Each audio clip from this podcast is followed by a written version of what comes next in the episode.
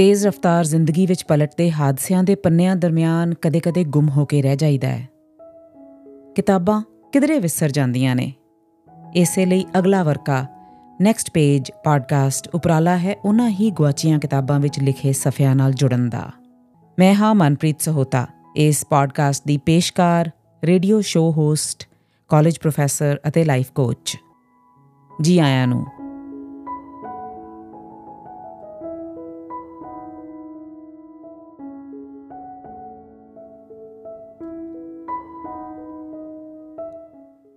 ਸਫਾ 33 ਤੇ ਅੱਜ ਪੇਸ਼ ਹੈ ਅਮਰੀਕੀ ਲਿਖਾਰੀ ਓ ਹੈਨਰੀ ਦੀ ਅੰਗਰੇਜ਼ੀ ਵਿੱਚ ਲਿਖੀ ਕਹਾਣੀ ਵਿਚਸ ਲੋਵਸ ਦਾ ਪੰਜਾਬੀ ਤਰਜਮਾ। ਬੇਈਆਂ ਰੋਟੀਆਂ, ਤਰਜਮਾ ਕੀਤਾ ਹੈ ਚਰਨ ਗਿੱਲ ਹੋਰਾਂ ਨੇ।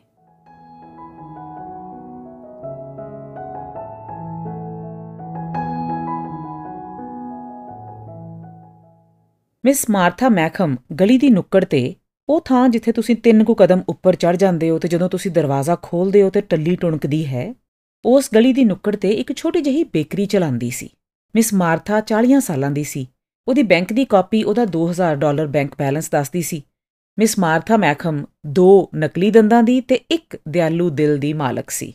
ਬਹੁਤ ਸਾਰੇ ਅਜਿਹੇ ਲੋਕ ਜਿਨ੍ਹਾਂ ਦੀਆਂ ਸ਼ਾਦੀ ਦੀਆਂ ਸੰਭਾਵਨਾਵਾਂ ਮਿਸ ਮਾਰਥਾ ਨਾਲੋਂ ਵੀ ਘੱਟ ਸਨ, ਹੁਣ ਤਾਂ ਉਹ ਵੀ ਸ਼ਾਦੀशुदा ਹੋ ਚੁੱਕੇ ਸਨ।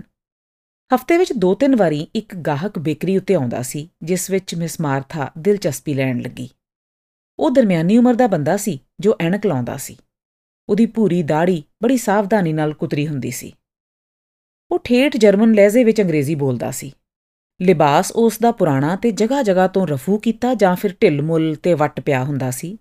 ਲੇਕਿਨ ਫਿਰ ਵੀ ਉਹ ਬੜਾ ਸਾਫ਼-ਸੁਥਰਾ ਤੇ ਸੋਹਣੇ ਸਲੀਕੇ ਵਾਲਾ ਆਦਮੀ ਨਜ਼ਰ ਆਉਂਦਾ ਸੀ। ਉਹ ਹਮੇਸ਼ਾ ਦੋ ਬਾਸੀ ਡਬਲ ਰੋਟੀਆਂ ਖਰੀਦਦਾ।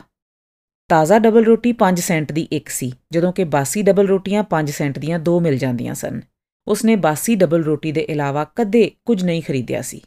ਇੱਕ ਦਫਾ ਮਿਸ ਮਾਰਥਾ ਨੇ ਉਹਦੀਆਂ ਉਂਗਲਾਂ ਉੱਤੇ ਲਾਲ ਤੇ ਭੂਰੇ ਰੰਗ ਦੇ ਧੱਬੇ ਲੱਗੇ ਵੇਖੇ। ਤਦ ਉਹਨੂੰ ਭਰੋਸਾ ਹੋ ਗਿਆ ਕਿ ਇਹ ਜ਼ਰੂਰ ਕੋਈ ਚਿੱਤਰਕਾਰ ਹੈ ਤੇ ਬੇਹੱਦ ਗਰੀਬ ਹੈ। ਇਸ ਵਿੱਚ ਕੋਈ ਸ਼ੱਕ ਨਹੀਂ ਕਿ ਉਹ ਕਿਸੇ ਚੁਬਾਰੇ ਵਿੱਚ ਰਹਿੰਦਾ ਹੈ, ਜਿੱਥੇ ਉਹ ਚਿੱਤਰਕਾਰੀ ਕਰਦਾ ਹੈ ਤੇ ਬਾਸੀ ਰੋਟੀ ਖਾਂਦਾ ਹੈ। ਮਿਸ ਮਾਰਥਾ ਦੀ ਬੇਕਰੀ ਉੱਤੇ ਮੌਜੂਦ ਹੋਰ ਚੀਜ਼ਾਂ ਨੂੰ ਖਾਣ ਦੀ ਤਾਂ ਉਹ ਬਸ ਕਲਪਨਾ ਹੀ ਕਰ ਸਕਦਾ ਸੀ।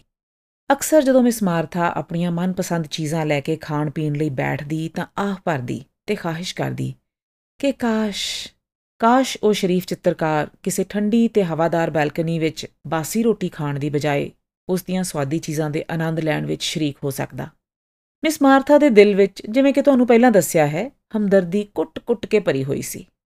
ਇਸ ਸ਼ਖਸ ਦੇ ਪੇਸ਼ੇ ਦੇ ਸੰਬੰਧ ਵਿੱਚ ਆਪਣੇ ਨਜ਼ਰੀਏ ਦੀ ਤਸਦੀਕ ਵਾਸਤੇ ਇੱਕ ਦਿਨ ਮਿਸ ਮਾਰਥਾ ਆਪਣੇ ਕਮਰੇ ਵਿੱਚੋਂ ਉਹ ਪੇਂਟਿੰਗ ਚੁੱਕ ਲਿਆਈ, ਜੋ ਇਸਨੇ ਸੇਲ ਵਿੱਚ ਖਰੀਦੀ ਸੀ ਤੇ ਕਾਊਂਟਰ ਦੇ ਪਿੱਛੇ ਅਲਮਾਰੀ ਦੇ ਉੱਤੇ ਟੰਗ ਦਿੱਤੀ। ਵੈਨਿਸ ਸ਼ਹਿਰ ਦਾ ਦ੍ਰਿਸ਼ ਸੀ। ਪਾਣੀ ਵਿੱਚ ਮੂਰੇ ਸੰਗਮਰਮਰ ਦਾ ਬਣਿਆ ਇੱਕ ਸ਼ਾਨਦਾਰ ਮਹੱਲ ਸੀ। ਇਹਦੇ ਪਿਛੋਕੜ ਵਿੱਚ ਪਾਣੀ ਵਿੱਚ ਕਿਸ਼ਤੀਆਂ ਤੈਰ ਰਹੀਆਂ ਸਨ। ਇੱਕ ਵਿੱਚ ਬੈਠੀ ਔਰਤ ਪਾਣੀ ਵਿੱਚ ਹੱਥ ਨਾਲ ਲਕੀਰ ਵਾਉਂਦੀ ਜਾ ਰਹੀ ਸੀ। ਇਸ ਤੋਂ ਇਲਾਵਾ ਬੱਦਲ, ਅਸਮਾਨ, ਧੁੱਪ ਤੇ ਪਰਛਾਵਿਆਂ ਦਾ ਖੇਲ ਸੀ। ਗੱਲ ਕੀ ਅਜਿਹੀ ਪੇਂਟਿੰਗ ਸੀ ਕਿ ਕੋਈ ਵੀ ਕਲਾਕਾਰ ਇਸ ਵੱਲ ਧਿਆਨ ਦਿੱਤੇ ਬਿਨਾ ਰਹਿ ਨਹੀਂ ਸੀ ਸਕਦਾ। ਦੋ ਦਿਨਾਂ ਬਾਅਦ ਗਾਹਕ ਆਇਆ। ਮਿਹਰਬਾਨੀ ਕਰਕੇ ਦੋ ਬਾਸੀਆਂ ਰੋਟੀਆਂ ਦੇ ਦਿਓ। ਮੈਡਮ ਤੁਸੀਂ ਬੜੀ ਵਧੀਆ ਪੇਂਟਿੰਗ ਲਾਈ ਹੈ। ਮਿਸ ਮਾਰਥਾ ਲਫਾਫੇ ਵਿੱਚ ਰੋਟੀ ਲਪੇਟ ਰਹੀ ਸੀ। ਜੀ? ਮਿਸ ਮਾਰਥਾ ਨੇ ਆਪਣੀ ਤੇਜ਼ ਦ੍ਰਿਸ਼ਟੀ ਉੱਤੇ ਗਦਗਦ ਹੁੰਦੇ ਕਿਹਾ। ਮੈਂ ਕਲਾ ਨੂੰ ਤੇ ਕਲਾਕਾਰਾਂ ਨੂੰ ਨਹੀਂ, ਇਨੀ ਛੇਤੀ ਨਹੀਂ ਕਹਿਣਾ ਚਾਹੀਦਾ। ਮੈਂ ਕਲਾ ਨੂੰ ਤੇ ਕਲਾਕ੍ਰਿਤੀਆਂ ਨੂੰ ਪਸੰਦ ਕਰਦੀ ਹਾਂ। ਉਸਨੇ ਗੱਲ ਬਦਲ ਦਿੱਤੀ ਸੀ। ਤੁਹਾਡਾ ਕੀ ਖਿਆਲ ਹੈ? ਵਧੀਆ ਪੇਂਟਿੰਗ ਹੈ? ਇਹ, ਇਹਦੇ ਵਿੱਚ ਤਵਾਜ਼ੁਨ ਠੀਕ ਨਹੀਂ, ਪਰਸਪੈਕਟਿਵ ਵੀ ਅਸਲੀ ਨਹੀਂ ਹੈ। ਬਹੁਤ ਵਧੀਆ ਤਸਵੀਰ ਨਹੀਂ। ਸ਼ੁਭ ਸਵੇਰ, ਮੈਡਮ। ਉਸਨੇ ਆਪਣੀ ਡਬਲ ਰੋਟੀ ਫੜੀ ਤੇ ਤੇਜ਼ੀ ਨਾਲ ਬਾਹਰ ਨਿਕਲ ਗਿਆ। ਯਕੀਨਨ ਉਹ ਕੋਈ ਕਲਾਕਾਰ ਹੀ ਹੈ ਤੇ ਮਿਸ ਮਾਰਥਾ ਤਸਵੀਰ ਨੂੰ ਵਾਪਸ ਕਰ ਲੈ ਗਈ।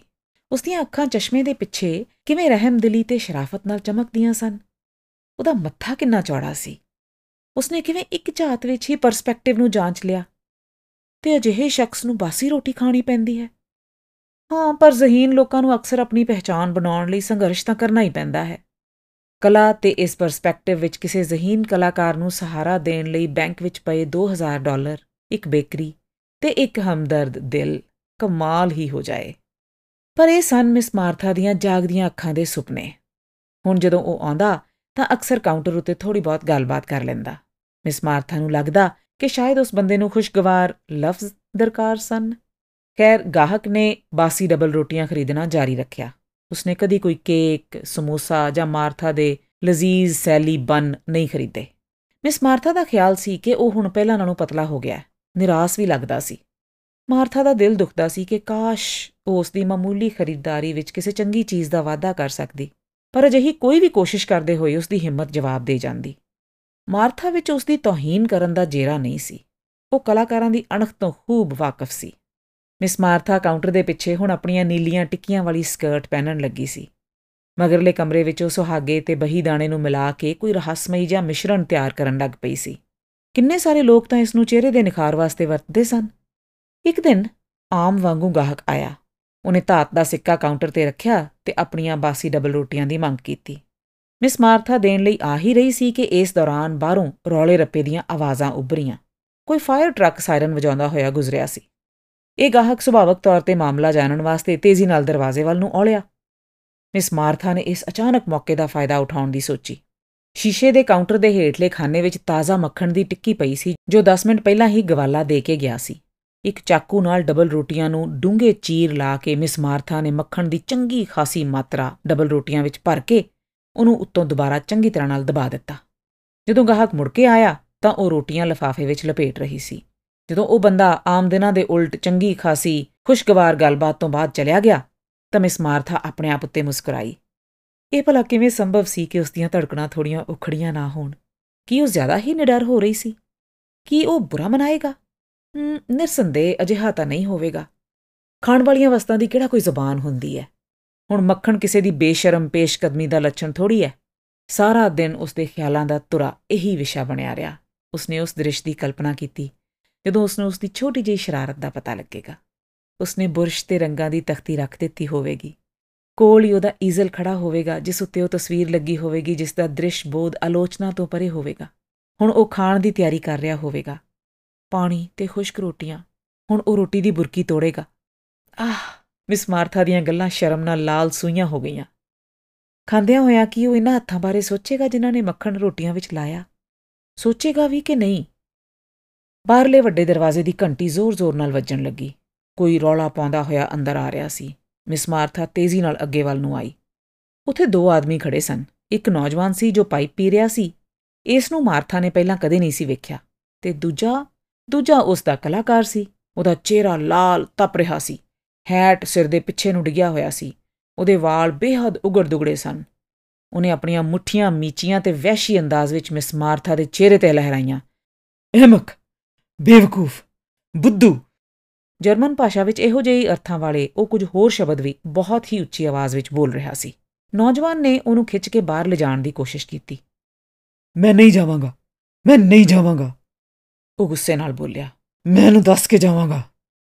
ਉਹ ਗਾਹਕ ਮਿਸ ਮਾਰਥਾ ਦੇ ਕਾਊਂਟਰ ਤੇ ਮੁੱਕੇ ਮਾਰਦਿਆਂ ਚੀਖਿਆ, ਤੂੰ ਤੂੰ ਮੈਨੂੰ ਬਰਬਾਦ ਕਰ ਦਿੱਤਾ। ਉਸ ਦੀਆਂ ਨੀਲੀਆਂ ਅੱਖਾਂ ਐਣਕ ਦੇ ਸ਼ੀਸ਼ਿਆਂ ਦੇ ਪਿੱਛੇ ਦਗ ਰਹੀਆਂ ਸਨ।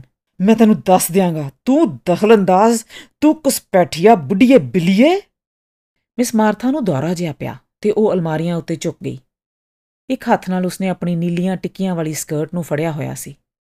ਨੌਜਵਾਨ ਨੇ ਦੂਜੇ ਬੰਦੇ ਨੂੰ ਆਪਣੇ ਕਲਾਕਾਰ ਨੂੰ ਕਾਲਰ ਤੋਂ ਫੜ ਕੇ ਕਿਹਾ, ਜਨਾਬ, ਹੁਣ ਆ ਵੀ ਜਾਓ, ਤੁਸੀਂ ਬਹੁਤ ਕੁਝ ਕਹਿ ਚੁੱਕੇ ਹੋ। ਤੇ ਗੁੱਸੇ ਨਾਲ ਤਮਤਮਾਉਂਦੇ ਆਦਮੀ ਨੂੰ ਖਿੱਚਦਾ ਹੋਇਆ ਉਹ ਦਰਵਾਜ਼ੇ ਤੋਂ ਬਾਹਰ ਗਲੀ ਵਿੱਚ ਲੈ ਗਿਆ। ਕੁਝ ਦੇਰ ਬਾਅਦ ਨੌਜਵਾਨ ਵਾਪਸ ਆਇਆ। ਮੈਡਮ, ਤੁਹਾਨੂੰ ਦੱਸਣਾ ਬਣਦਾ ਹੈ ਕਿ ਕਿ ਅਸਲ ਕਹਾਣੀ ਕੀ ਹੈ? ਇਹ ਸਾਰੀ ਝਖਮਾਰੀ ਕੀ ਹੈ? ਇਹ ਬਲਮਬਰਗਰ ਹੈ, ਇੱਕ ਮਾਹਰ ਇਮਾਰਤੀ ਨਕਸ਼ਾ ਨਵੀਸ ਹੈ। ਮੈਂ ਇਸ ਦੇ ਨਾਲ ਉਸੇ ਹੀ ਦਫ਼ਤਰ ਵਿੱਚ ਕੰਮ ਕਰਦਾ ਹਾਂ। ਇਹ ਇਹ ਇੱਕ ਨਵੇਂ ਸਿਟੀ ਹਾਲ ਦਾ ਨਕਸ਼ਾ ਬਣਾਉਣ ਦੀ ਯੋਜਨਾ ਉੱਤੇ ਤਕਰੀਬਨ 3 ਮਹੀਨਿਆਂ ਤੋਂ ਸਖਤ ਮਿਹਨਤ ਕਰ ਰਿਹਾ ਸੀ। ਇਹ ਇੱਕ ਇਨਾਮੀ ਮੁਕਾਬਲਾ ਸੀ। ਉਹਨੇ ਕੱਲ ਆਖਰਕਾਰ ਸਿਆਹੀ ਨਾਲ ਖਾਕਾ ਮੁਕੰਮਲ ਕਰ ਲਿਆ ਸੀ। ਤੁਹਾਨੂੰ ਪਤਾ ਹੈ ਨਾ ਕਿ ਖਾਕਾ ਹਮੇਸ਼ਾ ਪਹਿਲਾਂ ਕੱਚੀ ਪੈਨਸਲ ਨਾਲ ਬਣਾਇਆ ਜਾਂਦਾ ਹੈ। ਫੇਰ ਨਕਸ਼ਾ ਨਵੀਸ ਬਾਸੀ ਬੇਹੀ ਰੋਟੀ ਦੇ ਚੂਰੇ ਨਾਲ ਪੈਨਸਲ ਦੀਆਂ ਲਕੀਰਾਂ ਮਿਟਾ ਦਿੰਦਾ ਕਿਉਂਕਿ ਇਹ ਬਾਸੀ ਬੇਹੀ ਰੋਟੀ ਇੰਡੀਅਨ ਰਬੜ ਨਾਲੋਂ ਵੀ ਬਿਹਤਰ ਸਫ਼ਾਈ ਕਰਦੀ ਹੈ। ਇਹ ਬਲਮਬਰਗਰ ਇੱਥੋਂ ਬਾਸੀ ਰੋਟੀਆਂ ਖਰੀਦਿਆ ਕਰਦਾ ਸੀ। ਤੇ ਤੁਹਾਨੂੰ ਪਤਾ ਹੀ ਹੋਣਾ ਹੈ ਕਿ ਉਹ ਮੱਖਣ ਇਸ ਕੰਮ ਲਈ ਠੀਕ ਨਹੀਂ ਸੀ। ਬਲਮਬਰਗਰ ਦਾ ਨਕਸ਼ਾ ਹੁਣ ਕਿਸੇ ਕੰਮ ਦਾ ਨਹੀਂ ਰਿਹਾ ਸਵਾਈ ਸੈਂਡਵਿਚ ਲਪੇਟਣ ਵਾਲੇ ਕਾਗਜ਼ ਦੇ। ਮਿਸ ਮਾਰਥਾ ਮਗਰਲੇ ਕਮਰੇ ਵਿੱਚ ਗਈ। ਨੀਲੀਆਂ ਟਿੱਕੀਆਂ ਵਾਲੀ ਸਕਰਟ ਉਤਾਰੀ ਤੇ ਪਹਿਲਾਂ ਵਾਲੀ ਪੂਰੀ ਊਨੀ ਕੋਟੀ ਜੋ ਉਹ ਅਕਸਰ ਪਹਿਨਦੀ ਸੀ, ਪਹਿਨ ਲਈ। ਫਿਰ ਉਸਨੇ ਬਹੀ ਦਾਣੇ ਤੇ ਸੁਹਾਗੇ ਦਾ ਕੜਾ ਖਿੜਕੀ ਵਿੱਚੋਂ ਬਾਹਰ ਕੂੜੇ ਦੇ ਡਰਮ ਵਿੱਚ ਸੁੱਟ ਦਿੱਤਾ।